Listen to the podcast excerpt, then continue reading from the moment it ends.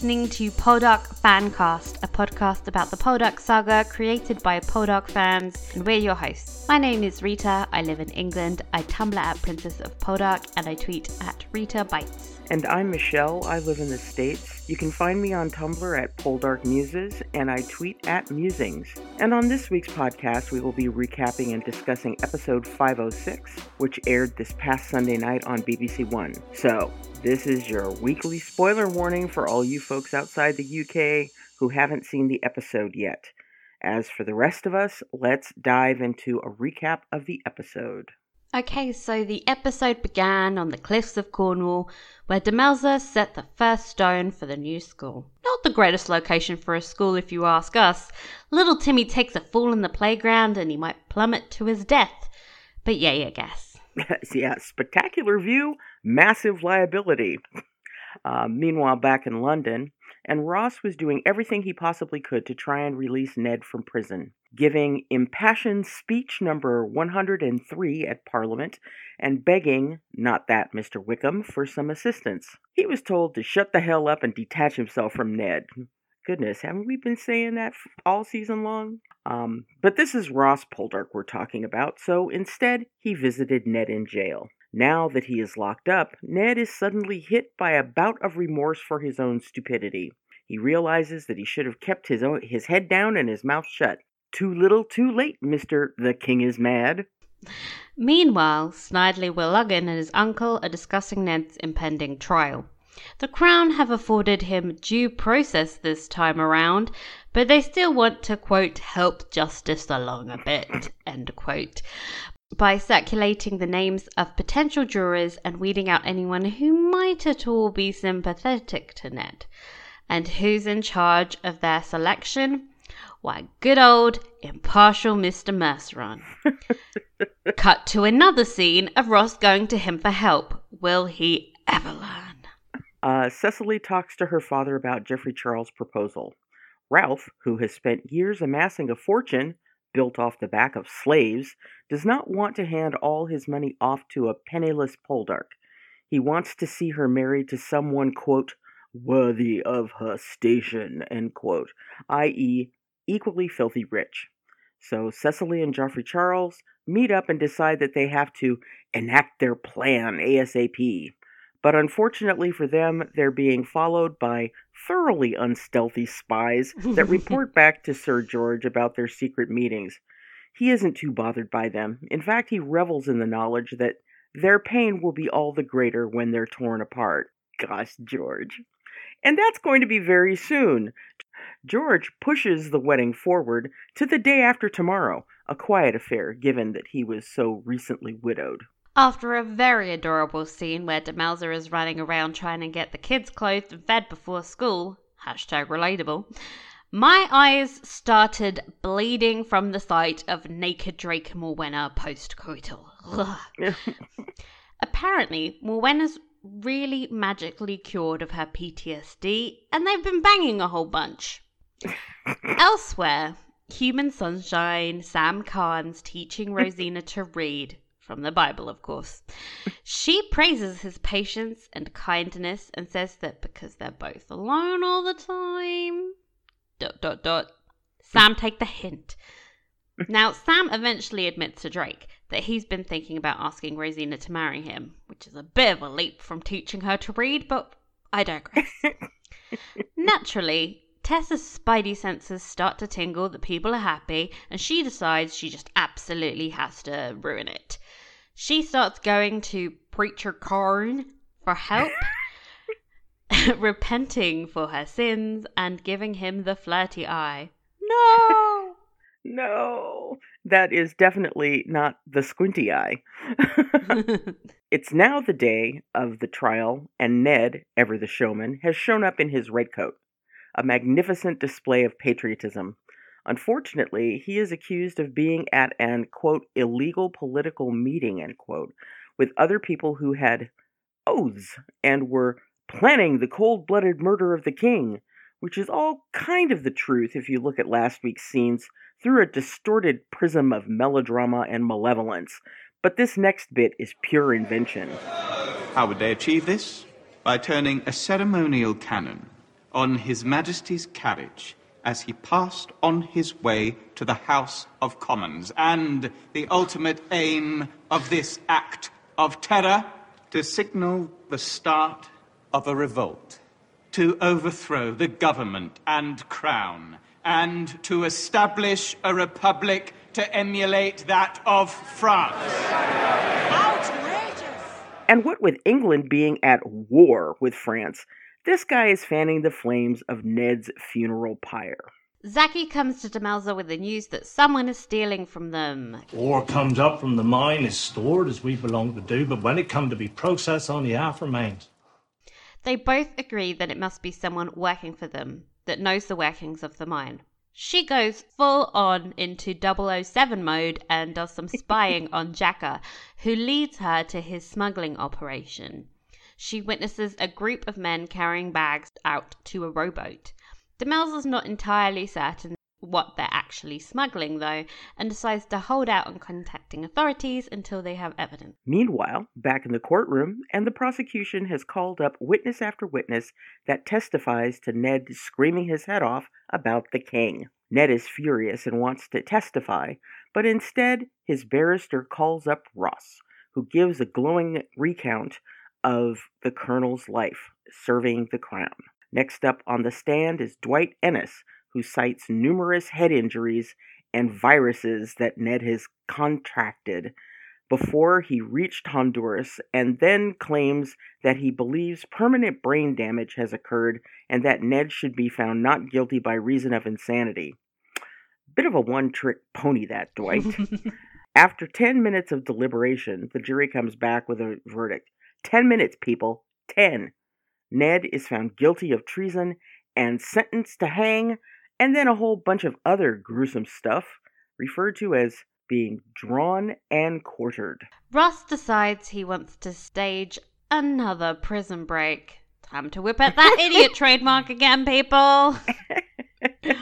and he manages to guilt Dwight into coming along. Very well. I will join you to make sure he doesn't break more heads than he needs to. You're insane. Preach it, Dwight. Their plan is to pretend Ned needs a doctor and smuggle Ross in as Dwight's assistant.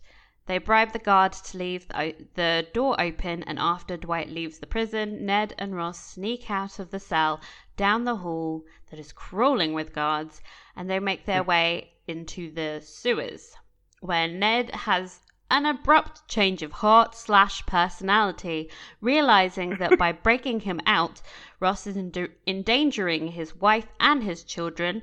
An epiphany Ross probably should have come to by himself, if you ask me. But anyway, Hmm? Ned tells him that when Ross was describing him in court, what he really heard was a description of Ross, and that he wants Ross to make the world a fairer, stronger, wiser place by continuing his work gag me. The next morning, Ned prepares for his execution and is visited by Kitty, who helps compose his speech for the gallows. They reminisce about the first time they met, and Kitty finally tells Ned she is pregnant. Cue Sunbeam of God or something on her baby belly. Cecily and Geoffrey Charles have made their escape and are on their way to Gretna Green when their carriage is abruptly pulled over. Stand and deliver. um, and they are dragged back to London by Ralph's henchmen. They literally drag Cecily to the altar and force Geoffrey Charles to watch. And they've done a number on his face, too, so obviously it was not a pleasant ride back. uh, George makes a snide comment about Cecily becoming Geoffrey Charles' stepmother. Geoffrey Charles loses his shit and tells George Elizabeth only married him for his money and that she only ever loved Ross. Yeah. Anyway, when the priest asks if there are any impediments to the marriage, Cecily declares that she has, quote, given herself body and soul, end quote, to Geoffrey Charles, and George is unwilling to marry yet another woman who might be carrying a Poldark child, so he legs it in his very pretty stockings. Uh, back at his mansion, George storms to his room, telling his uncle that there will be, quote, no other female. Elsewhere, Cecily is locked in her room and told that in one month she will be traveling to Honduras. I you'd think she they left her up there just to make sure that she wasn't preggers. That's what I'm yeah, thinking. Yeah, I think that's why they're waiting a month. hmm Anyway, it's hanging time, and Ned addresses the people, yet again protesting his innocence of the charges and proclaiming that one day he hopes that the nation will be a beacon of democracy, freedom, justice, and humanity. Spoiler warning, I live here, hasn't happened yet. Anyway, Ned is then led to the gallows and hung. Ross goes to Ned's cell to collect his things. With him is Mr. Merceron, who he bitterly comments that hell would be an improvement on this place, i.e., the prison, and that the governor of the jail should be strung up. Dramatic plot twist close up on his face. Merceron is the governor of the jail. Ah! Dun dun dun dun. Ross looks horrified and finally realizes that he has been fraternizing with the enemy. It only took him five hours of this show. Back in Cornwall, and Sam is now teaching Tess to read.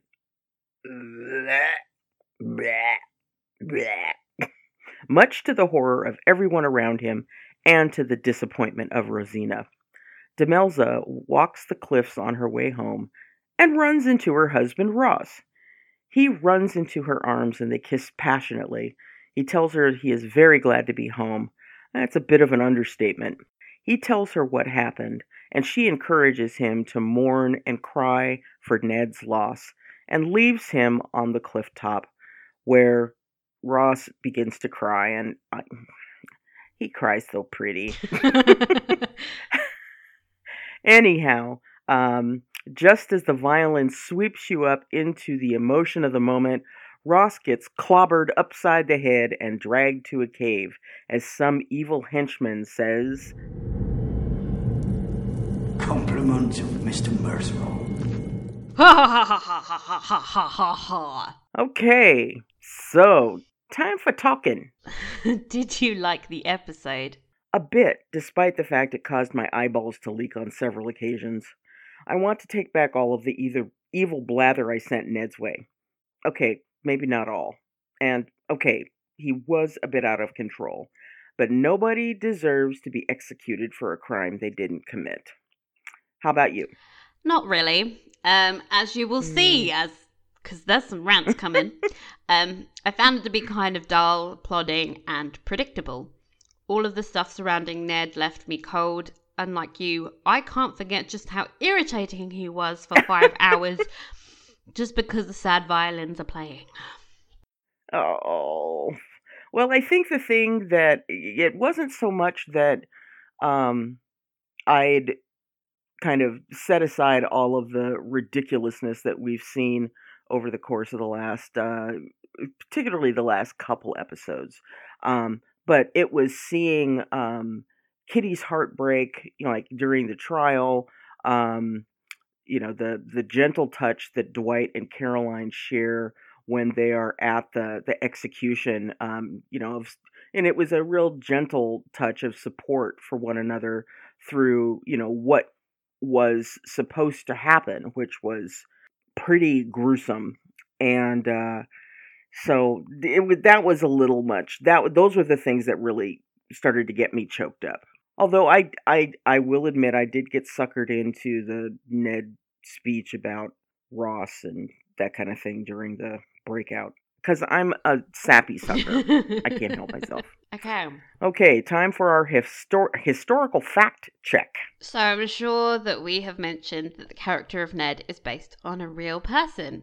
And now he's dead, we can finally get into discussing the actual real life person without fear of spoilers. So yay! No spoilers ahead. Edward Despard was born in 1751 into a Protestant family in Coleraine, Ireland. He was one of five brothers, four of whom served in the British military. He joined when he was 15 years old. He was promoted to lieutenant when he was just 21 and stationed in Jamaica.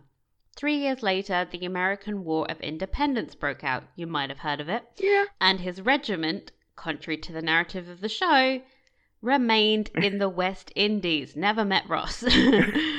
nope rather than joining the army attempting to suppress the rebellion. Yeah, he served in the West Indies with credit, being promoted to captain after taking part in the unsuccessful 1780 San Juan expedition. In 1782, he commanded a successful expedition to recover the British settlement of Black River on the Mosquito coast of present day Honduras that the Spanish had taken. In 1783, the war was brought to an end by the Peace of Paris. Despard was subsequently made superintendent of the Bay of Honduras. He administered this British enclave, and in 1785 he met and married a young black woman, Catherine Despard. There were various rumors about Catherine's background. By some accounts, she was the daughter of a Jamaican preacher, by others, she was an educated Spanish Creole. Recently uncovered parish records show that her mother was actually a free black woman of the parish of St. Andrews outside Kingston, Jamaica. Previous to Edward's arrival, long term white settlers had divided the Bay territory informally among themselves. In his new role, Edward was now offering settlers parcels of land on which to build houses and grow crops, and he did so without distinction of color, distributing lots on an equal basis. The old settlers, as you would imagine, protested vigorously. They insisted to the Home Secretary that the rights of people of mixed color and Negroes should be subservient to those of the established Anglo Saxon colonists. Despard replied to the Home Secretary that the decision, quote, must be governed by the laws of England, which knows no such distinction, Technically, he was quite correct. There was no color bar in English law, and the colonists were, in his phrase, a quote, a very arbitrary aristocracy who were attempting to monopolize the new settlement's wealth. In 1790, Despard was forced to return to London to argue his case. By then, Catherine had given birth to their only son, James. From 1790 to 1792, these charges were investigated, and he was suspended on half pay with his expenses from the Bay of Honduras withheld. Pursued by a further lawsuit from his enemies in the Bay, he was arrested and confined in King's Bench Prison from 1792 to 1794.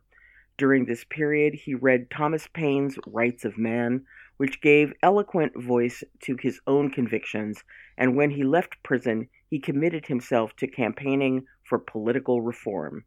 But with Britain at war with revolutionary France, these campaigns for political reform were the cause of acute anxiety to the government, and new laws were passed to make it easier to prosecute political dissidents for sedition and treason. Despard was placed under surveillance by espionage rings coordinated by the Home Office.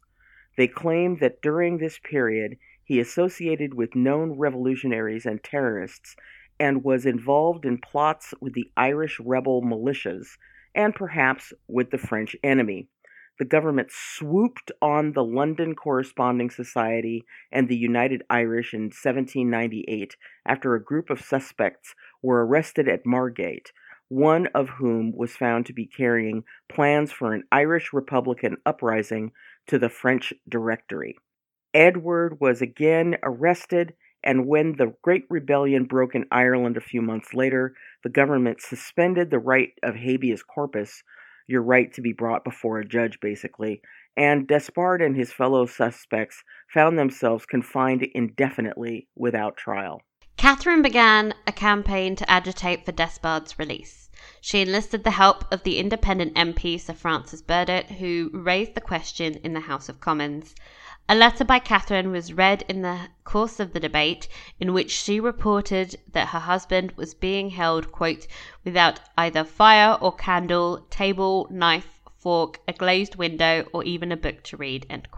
The government minister, George Canning, implied that Catherine was being used as a mouthpiece by political subversaries. Despard was held for three years before the suspension of habeas corpus lapsed, and he was freed, in theory at least, without a stain on his character. But within a year he was arrested once more in the Oakley Arms, a Lambeth pub that you may have heard of, mm-hmm. in the company of a number of disaffected soldiers suspected of plotting a mutiny. This time he was charged with high treason, an alleged conspiracy to assassinate King George III and spark a Republican revolution. Despard pled not guilty but was convicted on the evidence of government informers. He was sentenced to be publicly hung, drawn, and quartered, a sentence that had barely been handed down in living memory. Catherine persisted with her campaign on his behalf. She approached Lord Nelson, who had appeared as a character witness at Despard's trial, to plead with the Prime Minister for leniency. Together, the Despards spent their time in prison together writing a petition to the king. Either as a result of these appeals or fear of public unrest, the public dismemberment and disbowelment were waived, but Despard was still to be hung and beheaded. Catherine's final service to her husband was to insist on his hereditary right to be buried in St. Paul's Cathedral, a campaign she won despite protests to the government from the Lord Mayor of London. After his death, she was supported by a pension from Sir Francis Burdett, and may have spent time in Ireland before dying in Somerstown, London in 1815. Their son James joined the French army but returned to Britain after the Napoleonic Wars. The final trace of him in the family records is an episode recounted by General John Despard, Edward's older brother, who was leaving a London theater when he heard a carriage driver calling the family name. He made his way towards the carriage he assumed was his, and, quote, there appeared a flashy Creole with a flashy young lady on his arm, and they both stepped into it. And that is the last known account of James Despard. Yeah. What a story. I know. Isn't it better than what we got on the show? yeah. Okay. Uh, speaking of stories, let's get into the storylines. Yeah, so Ned, Ross, the whole Dwight I guess Caroline was in there too. What did you think of mm-hmm. that? Oh yeah. Um, I could have skipped the court courtroom shenanigans to be honest, uh, because as you noted in the recap, it was yet one more fiery speech by Ross and Dwight's testimony. I get that it was a last ditch effort to try and save the man's life, but you do realize this is the third time he's testified about delusions. The first being when Ross was on trial in season two. Um, but, you know, like you said, kind of one trick pony. Um, or, or, I should say, like you said in the recap that I read anyway. Um, um, I will say uh, the scene where Dwight calls Ross insane was probably my favorite of the series. it was magnificent. That was that was such an awesome scene. And and you know when when uh, Caroline uh, says that um, Dwight is going to help you, Ross, uh, in this whole thing, and, and Dwight looks at her, Caroline, are you mad? and she basically rebukes him and says, "You seem to forget that you were the beneficiary of a similar effort." Blah blah blah. Uh, it, it, it was, I oh god, I love that scene so much. God, Luke Norris obviously enjoyed that. uh, yes, yes, and oh, the the following scene where they go to the uh, jail and Ross kind of jiggles the um, you know whatever it is that he's carrying, and Dwight says, you know, watch those things, fool. it was like. yeah, he says he's gonna have him horsewhipped. I was like, "Wow, you're really in character, Dwight." yeah, he went deep. I'm telling you, Dwight and Caroline need that cop buddy show where they solve crime. Dwight would be yes. in for going undercover. yes. Uh, but um, as for the actual storyline, I don't care about Ned. And I can't make myself do it just because it's convenient for the plot. He spent five weeks irritating the shit out of me. So now he was up for trial. I was honestly just quite happy that it was being resolved.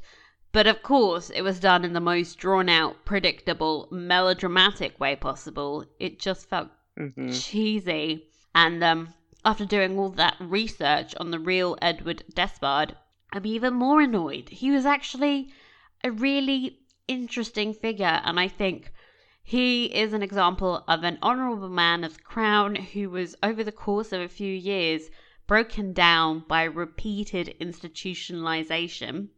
much more Mhm. than we ever saw in the show, which eroded his faith in the law and the government. And every time they locked him away, they made him increasingly more radical. hmm And I think believe he was a radical. Mm. That's a story, guys. Yeah. A far better story than a guy who goes about screaming his head off about the king being mad, then gets arrested, then it's like, mm, I probably shouldn't have done that. Uh, but then he gets hung anyway. Whoa. Um, there's nothing interesting in watching a good guy hang for the millionth time on this show. Like the riots, like the jailbreaks, like everything else. It's been done before.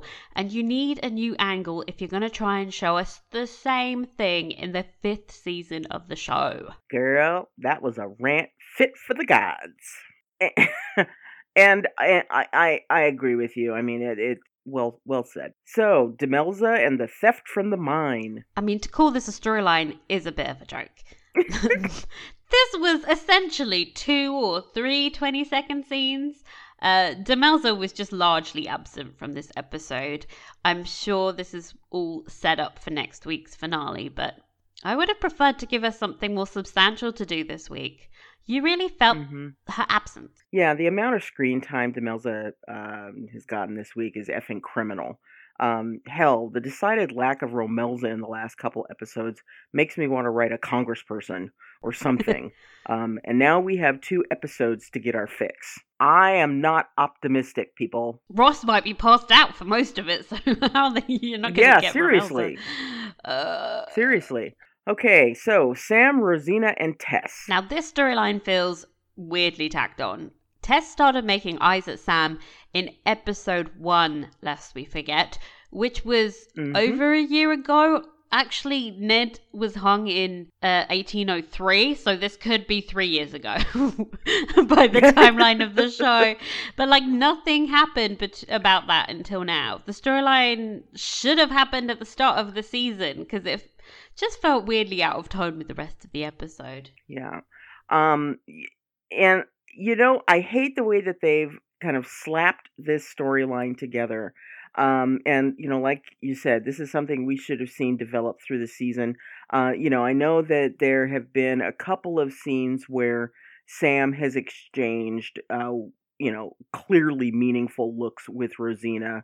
Um, you know, that happened uh, a couple episodes ago, but it's been it's been far too few and way too far between uh, in order for this to feel like um, this is something that has organically been developing uh, over the course of this kind of three year time span that we've watched um, for the show this season.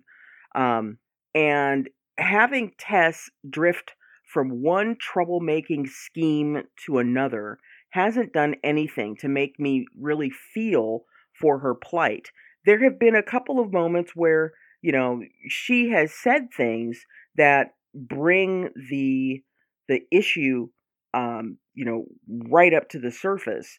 Um, you know, the scene where Demelza is showing her the banknote and, you know, see you can read here and, and Tess says, I can't read.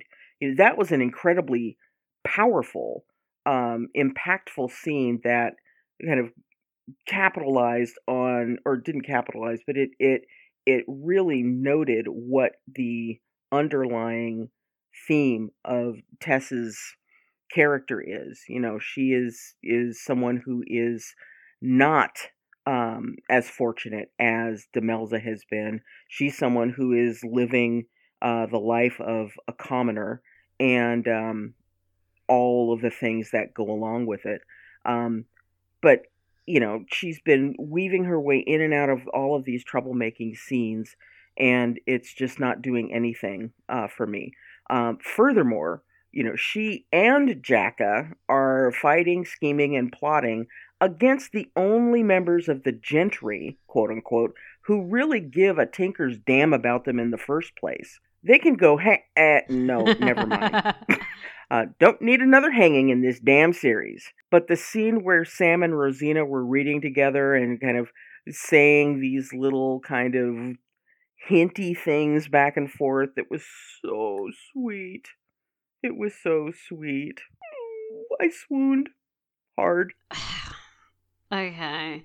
So let's take a detour from the cute to just the horrific. Yeah, the Drake and Morwenna storyline. Here we go. Ugh, so I thought I hated this storyline before, but then I saw their weird morning after scene, and the what the fuck feeling from last week got multiplied by like a factor of a thousand.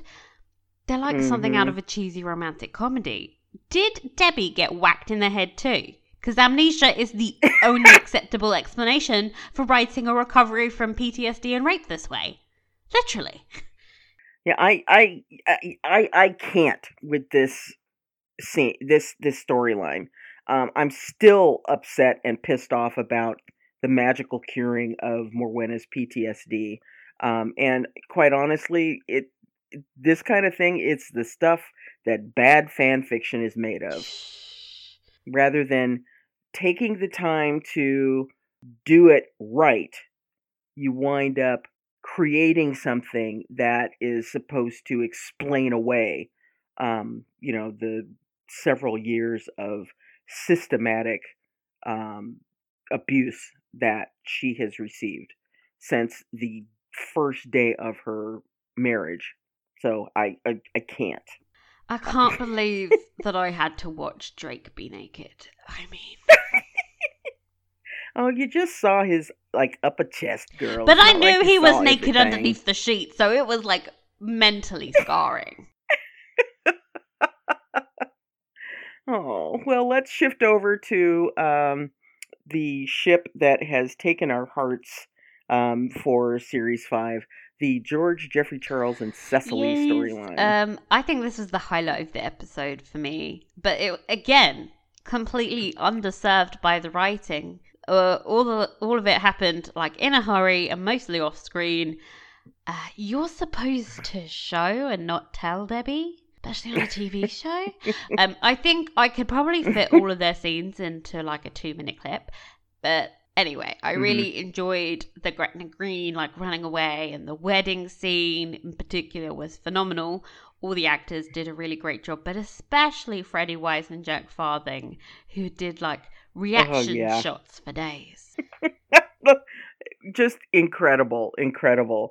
Um, Geoffrey Charles and Cecily are a couple, are not a couple to screw with. you don't mess with them because Geoffrey Charles is going to throw massive shade, and Cecily's basically going to say, "Uh huh, I slept with him. What you gonna do about it?" Body and soul. The soul was involved, people. Yes. That's some real freaky shit. yeah. okay, so uh, what was your favorite scene? Obviously, Jeremy singing to his mama because she couldn't sleep. It was just so adorable. I would love more kid stuff, please. Oh, that was lovely. Uh, that was so so sweet. Um, for me, it was the scene at Dwight and Caroline's when Ross proposed the jailbreak. Honestly, I Dwight's response, Caroline's retort, the whole thing, it was just genius. It was genius. And your least favorite scene? Oh, so much to pick from. Um, either the dumb Drawena morning after scene or the courtroom scene that we've seen 50 times already. Mhm. or the hanging that didn't really move me. Uh, Geoffrey Charles seeming to know more about Ross and Elizabeth than any son should know, or anything about the stupid jailbreak. Because I mean, come on, another jailbreak. Ugh. I could keep going. Yeah, you've named pretty much all of them. So, uh, um, I would have to agree with you pretty hard about every single one of them. Although I did enjoy the start of the jailbreak situation, as I mentioned before. As soon as Dwight left, it just took a turn for the worse. Oh, let's see. Okay, performance of the week. Oh, Freddie Wise for looking so incredibly fucked up in that wedding scene. he was like, "I'm gonna murder Yeah, everybody here." Yes, fucked up but mighty AF, man. Um, so how many tricorns uh, would you give this episode? So emotionally, I would say that I'm in the minus numbers, Ooh, but intellectually, 1.5. ouch. I'm never watching this episode again, y'all. Uh, I've already seen it three times. That's enough for me. But the one tricorn is for the Geoffrey Charles Cecily plot because that was actually quite good. And the 0.5 is for Jeremy Poldark, Light of My Heart. Damn. Uh, I gave it a three after my first watch, you know, on the poll that we we did. But upon reflection, I've knocked it down to a two. You know, I was at like a two or a three before rewatching. Something about writing the recap really exposes all the bad writing to you, and I realized that like, wow, there was large chunks of the episode that I did not like. Yeah. yeah, that is very true. That is very true. So, uh, what happened on the poll this week? So, 58% of you gave it five tricorns. What? so they do not agree with us. No. Uh, four tricorns, 23%. Three tricorns, 8%. Two tricorns, 10%. I'm in the 10%, Hmm. baby. Yeah, uh, I was one of the the eight percent and the threes, but if I could have changed my vote, it would have been knocked down. Um, it, I was I was not pleased. Okay. So, um, critics corner. Who have we got this week? This week's quote comes from Old Faithful Louise Mellor of Den of Geek. So, quote There we are then. Ned's dead, baby. Ned's dead. Those of us with poor impulse control and access to Wikipedia knew it was coming, which flattened the effect of the courtroom and escape scenes, rather. However hard Ross shook his curls to protest Despard's innocent, if you knew this story ended on the gallows, then it went there with foot dragging inevitability. there were highlights the Wile E. Coyote style plot for which Ned was framed, turning a ceremonial cannon on the king, the looniest of tunes, the prison press ups, Dwight finally telling everyone that, in his considered medical opinion, Despard was off his trolley. Ned's escape beanie hat. For all that, it was a sorry tale that offered scant comfort. Corruption won, and idealism, however fool, however foolhardy, was left twitching on the end of a rope. The unscrupulous rich paid for their chosen outcome and proved the perennial truth that wealth puts people above the law. Who else had searing indictment of the justice system's vulnerability to corruption on their Series 5 bingo card? Poldark. it's not all pilchards. Oh God, I love them. I love them. It's amazing. Okay. So, time to dive into the inbox, and thank you all so much for getting uh, back to us about your thoughts. Um, we've a little overwhelmed by the response, um, but uh, we really appreciate um, your your comments a great deal. Uh, so uh, from Facebook, we had a couple of uh, comments. Uh, Nan said, uh, "So I didn't start out as a Ned fan. Found him quite annoying, but what ha- what happened to him made me very sad. I can see if he was truly guilty, but the setup was despicable." And Arlene said, "Ask and you shall receive. I just posted that I missed seeing Sam and would like to see more of him, and voila, here he is. Thanks." I've And thank you. over on Instagram, D Wake Man, D Wake Man. I'm still struggling with these names, people.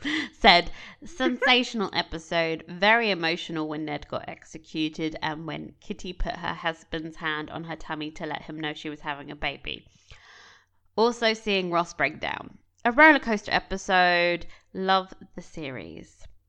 the scene where Kitty uh, tells Ned that she is pregnant or puts uh, her hands on her her tummy, the expression that um, Vincent Regan had on his face when the realization of what she was trying to tell him um, occurred was breathtaking. Um, I know you said you didn't want to watch the episode again, but um, I would have to say that that was um, that scene where they're kind of saying their goodbyes uh, was to me incredibly moving.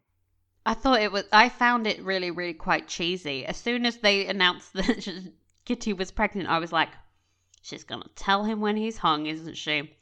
And then watching it happen, as I predicted, was just so. Oh my god! It just feels like one of those things that you you see written a thousand times in like daytime soap operas. But that's just my opinion. okay, over on oh. Tumblr, Carolite World said, "Damn, that episode was emotional whiplash, but in a good way." I may not have liked Ned at all, capital locks, cap locks, so all, but his death was some heavy stuff, Jesus. I feel so sorry for Kitty. I will say that Drake and Morwenna, though barely in this episode, irritated me with the way their storyline is being rushed to a close, hmm. and poor Demelza was barely there. On a lighter note, though, Dwight seeing and taking the opportunity to call Ross a fool was one of the best things ever and adds to the 10,000 reasons I love him. Hundred thousand. Girl, girl. Oh, wow. Five, five zeros. 100,000. I just can't if there's not Mm-hmm. a, um, a comma. I need that comma, bitch. I need that comma. Mm-hmm. Anonymous said, uh, fantastic episode, girls. Even felt sorry for Ned. How did Ross get out of the jail and Ned back in bed? Demelza spying on the cliffs in that green coat and her red hair red hair lol. Yeah. I was I was noticing that too and I was like, uh, next time you go out spying, D girl, find those clothes you were wearing the night of the Mhm. dog fight, including the hat. that that red hair and fancy green coat are a wee bit noticeable. No, I'm pretty sure Ross made her burn that outfit to get rid of the crawlers. Oh yeah. Uh, poor Valentine hearing that horrible, that horrendous sentence. Yeah, God, that was that was. I mean, why why would you bring a child that age to a to a trial like that? I mean, that? to be fair, I he mean- didn't take him to the execution, so he's not the he's not hit rock bottom on parenting yet, but he's pretty close. he was he, he was too busy to go to the execution, uh, attempting to get married. I bet if he didn't have that wedding on his agenda, he would have very happily been. I'm surprised he wasn't like. Valentine. You and your nurse are going to go on an outing to see this traitor hang. learn a lesson. Oh God. Um, okay, back to Anonymous's comment. Um, if only we'd gotten this episode last week, it would have been better. Too little, too late on characters we are not invested in, in my opinion. Even tonight was 55 minutes on Ned, and we had less than three minutes of Romelza, which is so sad for the last series. It's like uh, Debbie Horsfield thought less of them would be okay. I wonder why. you and me both. Debbie Horsfield, please write Mhm. in and explain. yeah, like she- she's yeah, not like that. Anyway, so Anonymous said, "I'm a Francis fan." Uh. Try saying that too for quickly. I'm a Francis fan, and I was dying for some Francis content, especially with Geoffrey Charles being a proper character this season. Maybe even the recognition about Elizabeth and Francis's marriage. But what the hell was that? Yeah, no, no, no, no, no. Why? Why does he even know the details? No. Also, Bad Sam. Bad Sam. Uh, let's see. Uh, Catherine Janewade, oh, I love that name, uh, said, I enjoyed this episode more than I expected to, considering how much time was spent on Ned. I thought that Kitty and Ned's final scene was beautifully done. uh, the trial and hanging were suspenseful, and Ross crying on the cliff was devastating. I do wish more time had been spent on Demelza, as the mine plot line didn't have enough scenes and felt tacked on to the episode. Finally, a shout out to my favorite scene this episode Jeremy singing Demelza to sleep. Oh. Single so script cute. said, Poldark, you're back on form. This episode was emotional, exciting, and left me wanting more. Can I have whatever they're having? Um, the actors Please, yeah. playing Kitty and Ned did a great job in their last scene together, but I thought the trial and hanging scenes went too long. I kept comparing the trial Mm-hmm. to season two. I knew the ending to both, but Ross's trial managed to be more suspenseful. I thought George was going to have Mm-hmm. a relapse when Geoffrey Charles taunted him about not knowing if Cecily's first child might be a Poldark or Warleggan. I literally rolled my eyes when he told everyone that Elizabeth only loved Ross. I don't think that's true. And how would he know that? was not prepared for Ross to be knocked out in the final scene. I feel like there's a lot to cover in the last two episodes. Oh, you and me both, sister. Yeah, huh?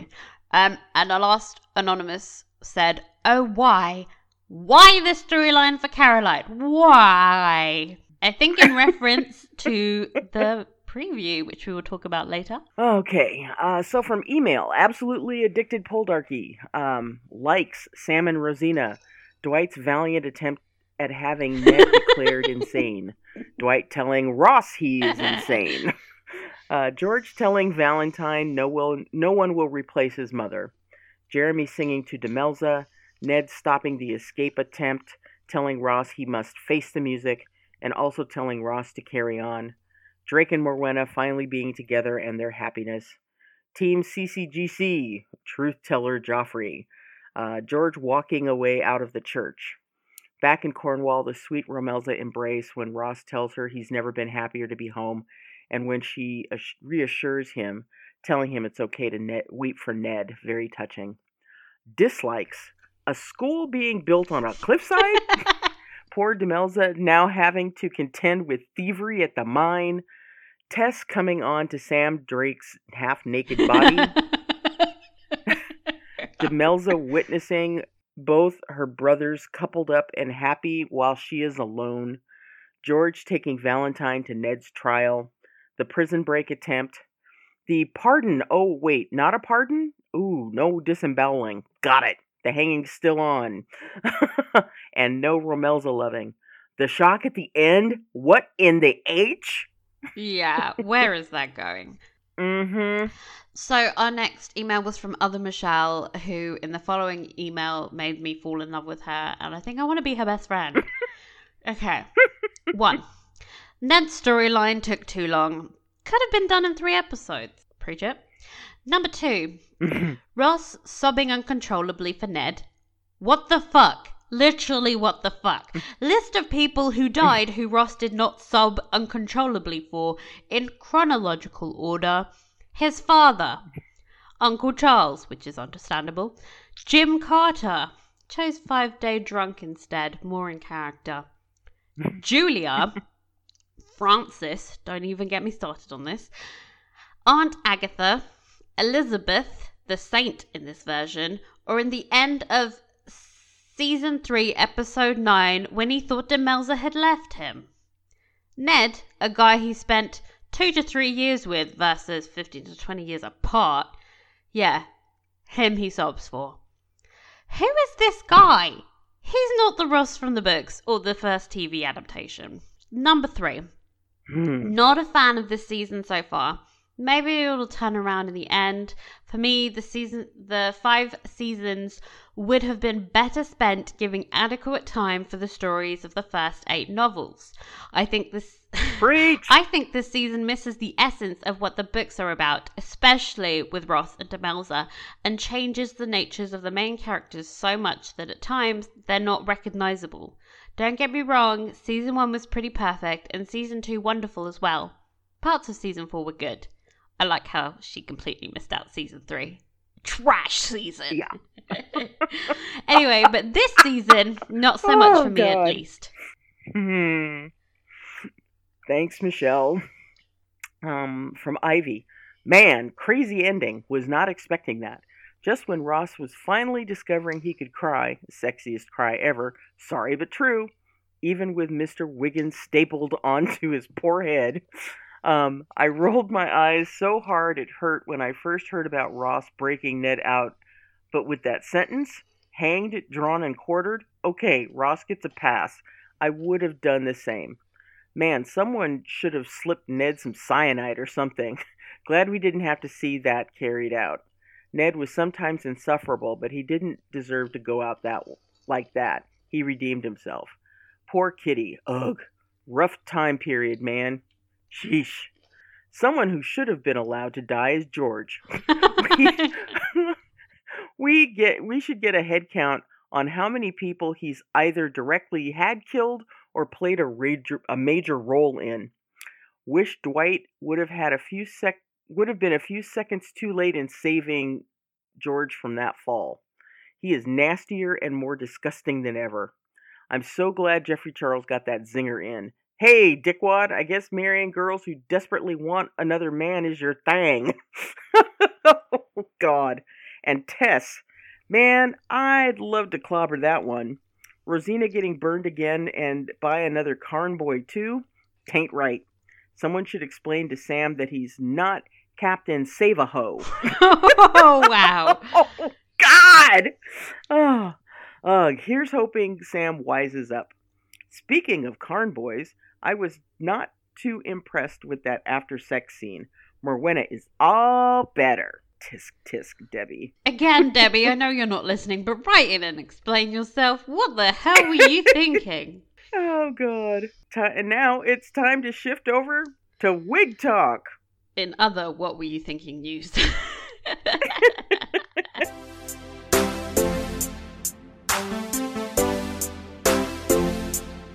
Can we wig talk? Can we wig talk? Talk about where it's growing. oh my god. Okay, can we we need to talk about the wig during the jailbreak. Just when you think it Oh. can't get any worse, they bloody manage Oh. it. Oh god.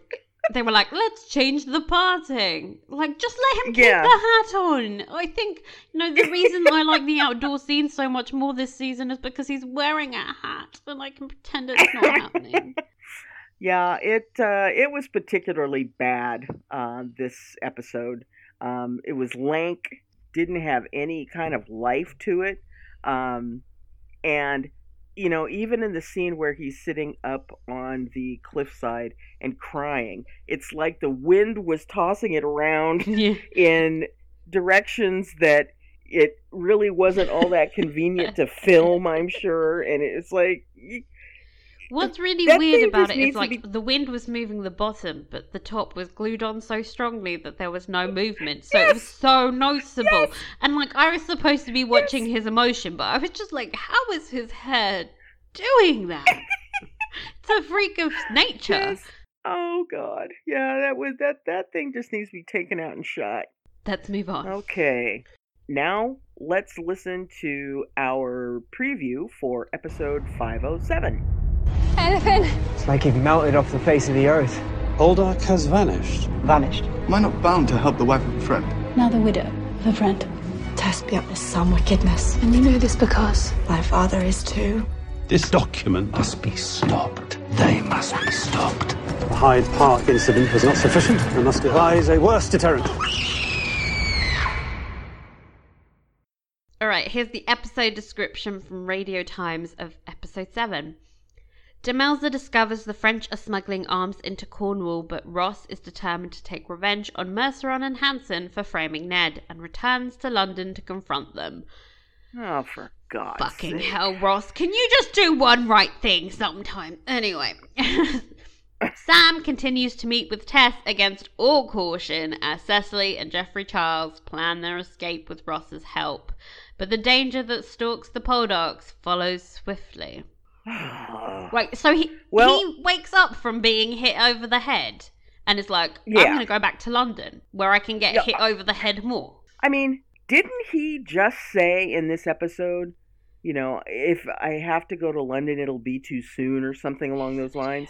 Oh my god. Sure, go ahead. Why don't not run on just back try and to keep London? yourself alive for like a second? Eh, seriously, help your wife try and figure out who's stealing the mine. Remember the Yeah, mine? remember the mine. Remember when he was a figure out who's miner? stealing. Can we go back to that? Oh my god. Yeah. So what? So, What are you looking forward to in next week's episode? well, I was looking forward. I was looking forward until I read about Ross's returning to London to get revenge. So yeah. this is Yeah. not ending. Uh, it needs to end. I want there to be some kind of resolution to this whole Sam Tess Rosina thing because it's really freaking annoying me. It, you know, it's not gonna happen until the final. Like she's gonna like fuck it up for ages, and then in the last five to ten minutes, everything gets a nice big bow, happy ending. Tess gets pushed down a well or something. I don't know.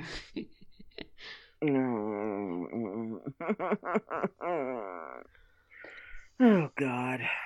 Well, let's shift over to Poldark News. Poldark News! Poldark News! Uh, there's some big news in terms of scheduling, as we said last week. The next episode of Series 5 will air an hour earlier at 8 p.m. this Sunday. But we now know that the last episode of the show, episode 8, will then air the next day, Monday, the 26th of August.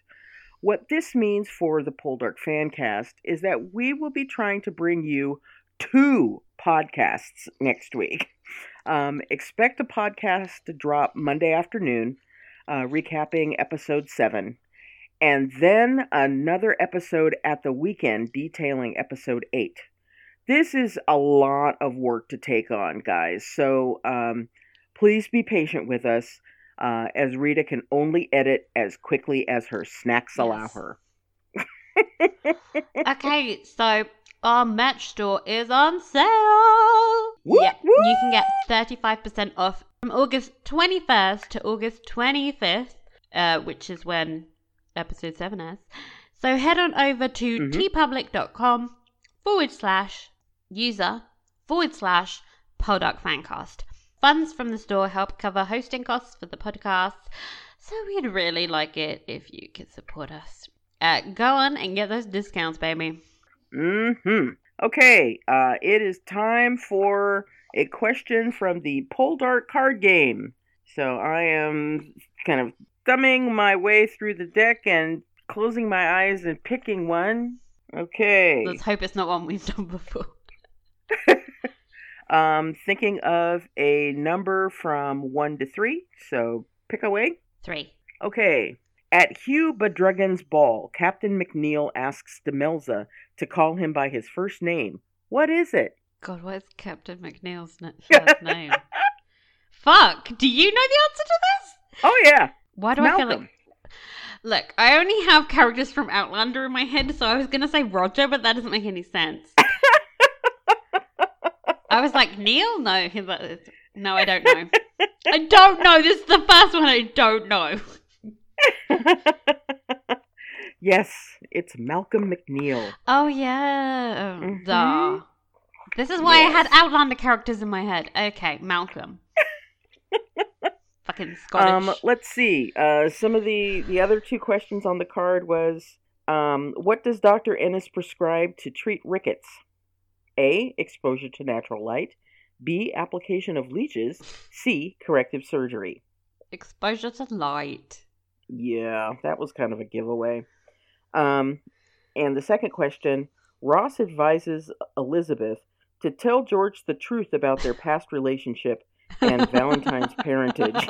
True or false? False. He would never give good advice. Yes, false. He advises her to lie in order to save her marriage. I mean, honesty is not really in Ross's vocabulary sometimes. oh, Lord. Anyway, that's the card game. And I saw that there was a um, uh, suggestion uh, that came in the Ask box for us to do like a musical uh, version to, to play a piece of music from Anne Dudley's uh, fantastic score and see if we can guess which scene it was used in.